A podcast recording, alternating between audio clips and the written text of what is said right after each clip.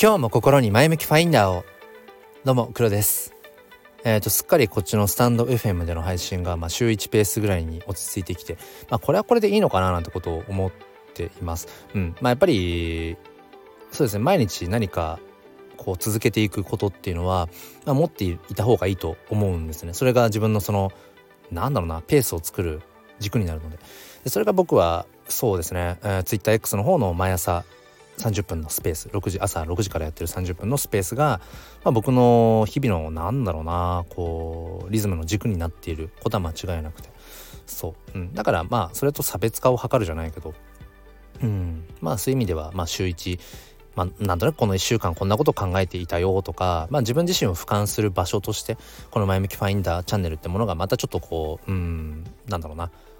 以前とはまた少し目的というか形が変わっていくかもしれないけども、まあ、向き合っていければなんてことを、えー、と思っています。でこの1週間何していたかというとまあそうですねうんまあ仕事はそうねものすごく忙しいです、え、小学校の教員を僕はしているんですけれども、まあ、今年度からちょっとこうなんだろうなあんまり教員でその立場か立場がっていうのはそんなないけどちょっと立場がこう以前とは変わって、うんまあ、全体をそのなんかこう統括総括していくような、まあ、そういうポジションになったので、まあ、忙しくやっていますがでももともとそのなんか全体を俯瞰してみるとか、うん、全体をこうまとめていくみたいなことっていうのはまあ好きなのでまあ割とこう自分自身ではうんなんかうん適してる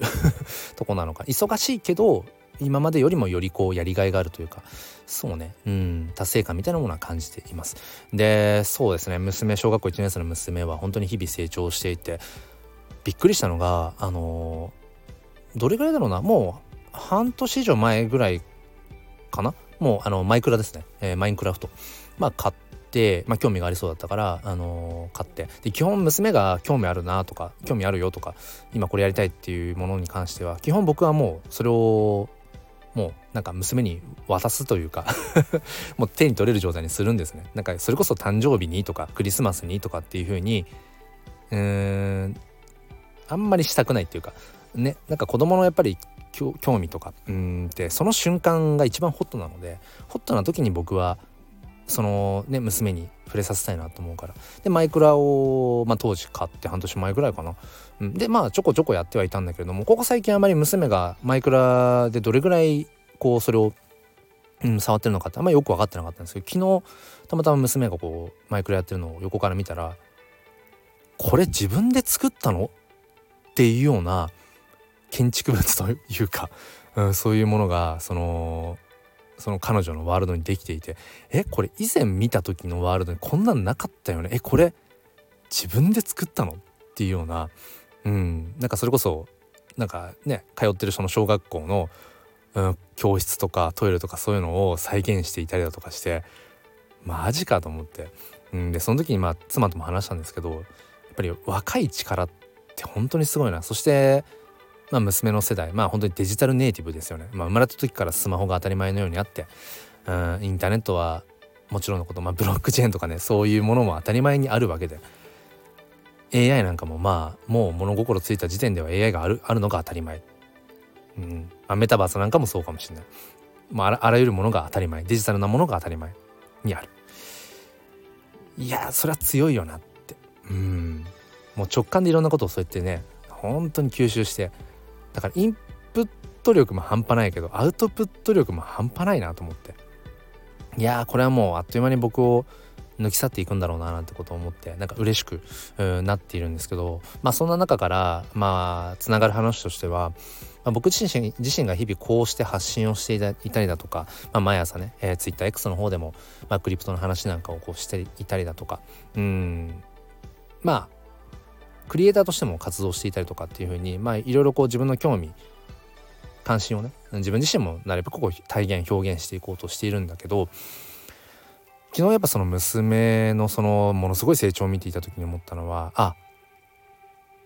結局まあもう僕ら世代っていうのは僕はあの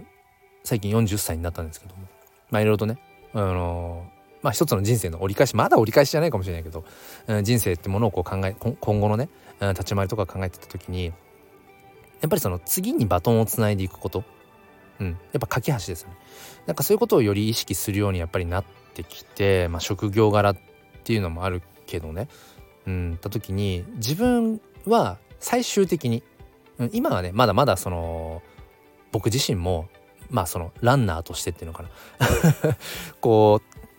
トップを走るぐらいの勢いでねあのまだまだ現役で走りたいって思うけれどもやっぱり徐々に次に次の走者へこうバトンを渡すということもたすきでもいいけどねたすきを渡すバトンをつなぐっていうこともやっぱり考えていきたいななんてことを思うわけですよ。それは要は自分の、まあ、娘だけじゃないけど次の世代へうん、まあ、時代をこう引き継いでいってもらうっていうのかな。やっぱそういうこともやっぱり考えながらうん、行動していきたいなと思った時に自分が何が残せるんだろうどんなことが次の世代につないでいけるんだろうかっていうことはやっぱり考えますよね。まあ、逆にそれは翻って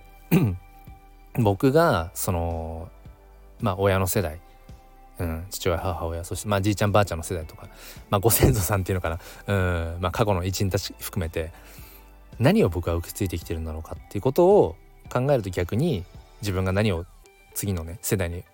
こうバトンとして渡すべきなのかっていうことが見えてきそうで、まあ、まだそこ今ね自分の中で結論は出ていないんですけどだけどまあ一つ言える、まあ、ざっくりした話で言うとやっぱり人類ってどんどん進化してますよね。どこかで話した話でもあるしどこで聞いたか忘れたんだけど結局その生命生物ってその次の世代にこうなるにつれて何て言うのかなこうより進化していかないと滅んじゃうんですって どんどん退化していったらどんどん弱くなっていっちゃったら当然種が残らないからそもそも書の起源というかその構造としてどんどんどんどん進化していくようにまあなってるっていうかそのうんそういうものらしいんですね本質本能的に。ってことを考えるとやっぱりうん今の自分の世代よりも次の世代の方が有能なはずなんですよ。まあそれもそのはずでなんだろうな僕がこの40年間生きてきて得た経験とかいろんな知識とかうんその間に変わっていたテクノロジーとかっていうことを例えば僕の娘7歳ですけどもう本当に数年でこの僕が得た40年の知見とかうんっていうものは得られるわけじゃないですか。もちろん僕が40年間自分自身のこの目で見て聞いてこの手で触れてこの足で歩いて実際に体験してっていうその体験40年分の体験を娘を娘はいっぺんにそれを体験することはもちろんね、時間の経過的に無理でそこは無理だけどそれ以外の知見とかそういうまあリテラシーとかっていうのかなそれに関しては僕のもう何分の1とかで済むわけじゃないですか娘は。それ考えたらやっぱ次の世代の方がよりその僕らが例えば40年かけて得た何かを数年で次の世代がもうそこはもう何ていうか手に入れちゃう、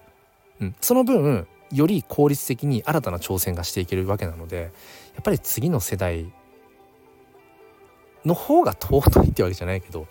うん。そう。やっぱりよりこの時代をねより良くしていく。まあ何でしょうね。時代をより良くしていってな僕ら人間はどこに向かっていくのかって思うと。うん。結局なんかね。まあこの地球にとっては人間ってある意味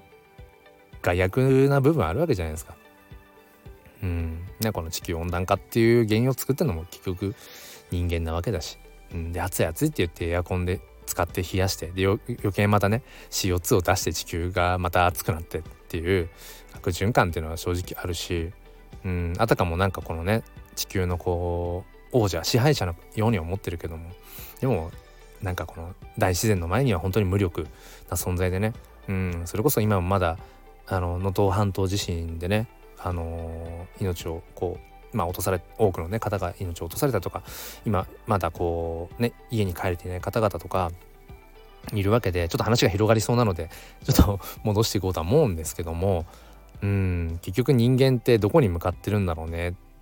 て思うとなんか幻を追ってるような気もするしね。それこそ何のために生きてるんだろうとか何のために生まれてきたんだろうって結構そういう問いあるじゃないですか。でそれに対しては僕は一つ持論としては何のために生まれてきたかって目的はない。うん。うん、で人生の何のために生きていくのかっていう答えもない。そんなものはない。別にない。そもそもうーんただ単に因果の話でそう。そこに生命が宿ってそれで無事に出産し母親に出産してもらえたから自分がここにいるってもうただそれだけ。もうそれが全ての事実真実。それ以外は何もないって僕は思ってて、うん、まあこの辺の話はなんか仏教のねあの空とかの話うんになっていくんだろうけど。うん。結局自分で見つけるしかないし自分で決めるしかないんですよね。うん、何のために生きてるかっていうもの。はでも僕なりに何のために今こうして生きてるかそしてこうしてなぜスタイフでこうして発信してるかっていうとうんやっぱり今この瞬間を楽しむため、うん、で幸せだなって感じられるため、うん、まあとにかく楽しく生きる。ということかな。楽しく生きるために生きてるって感じですね。うん。まあ人それぞれ楽しさとか幸せの定義っていうものはもちろん違うのでだから人それぞれね、うん、行動の仕方っていうのは変わっていくんだろうしだから自分なりのこう生き方のうんなんか道しるべみたいなものを持っていく必要があると思うしそのためにはやっぱ勉強しなくちゃいけないし、うん、受け身じゃいけないしっていうようなこういう思いをまあ 娘だったりとか教え子にうーんなんか折に触れて話していくっていうまあそれが今僕自身が等身大でできるうんなんか渡せるバトンたすきうんなのかななんてことを思っていて。そう。でまあ冒頭も話したあのー、毎朝ね TwitterX で30分スペース朝6時からあのぜひ来てくださいね。えっとその発信もそうだしうんなんかこうなんでしょうね。クリプト界隈でこう立ち回ってこういう風にしてみたらこんな風になったよとか、うん、それこそこうまあハウツーみたいなことなんかも発信していてでそれで結局何なのっていうとやっぱり駆け足でありたいっていう思いが、うん、やっぱりあったりだとか、まあ、僕自身のねなんかその例えばクリエイターとしての利益とかなんかそういうインセンティブみたいなものも、うん、求めていないわけじゃないけどでもやっぱりなんかどこかで意識的にそれは職業柄なのか自分の性格なのか分かんないですけどやっぱり架け橋でありたいっていう思いがあるんですよね。うんまあ、僕が全ての人の架け橋にっていうそんなことは思ってないですよ。だけど少なくとも縁あってなんかねこう僕とこうつながる、うん、僕がねつながることのできた人とか出会うことのできる人って本当にごく一部一緒のうちで会える人は少ないと思うんです。関われる人は少ないと思うんですけどなんかそせめてその人に対して僕は架け橋になれるような存在でありたいなと。これはまあもしかしたら、うん、ただだただ単に自己満足なのかもしれないし、ね、独りよがりかもしれないけど、うん、なんかそうありたいなっていう、うん、だから僕自身もまあその常に走っている走者でありたいけどうんでもそれっていうのは何なのっていうとそうねそうだから走ってる時っていうのは周りから注目されたいしちやほやされたりとかね 黄色い声援を浴びたいとかっていうのはもちろんまだまだあるけどだけど僕が走っている先にはやっぱり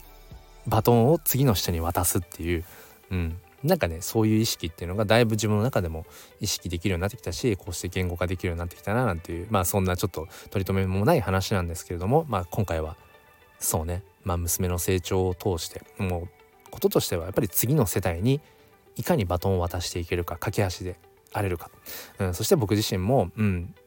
常にやっぱり誰かと誰かの架け橋でありたいななんていうそんな話でした。えー、ということでお付き合いくださりありがとうございます。えー、それでは皆さん今日も良い一日を。そして心に前向きファインダーを。ではまた。ちょっと。週1とかだとこの終わり方忘れちゃいますね。ではでは。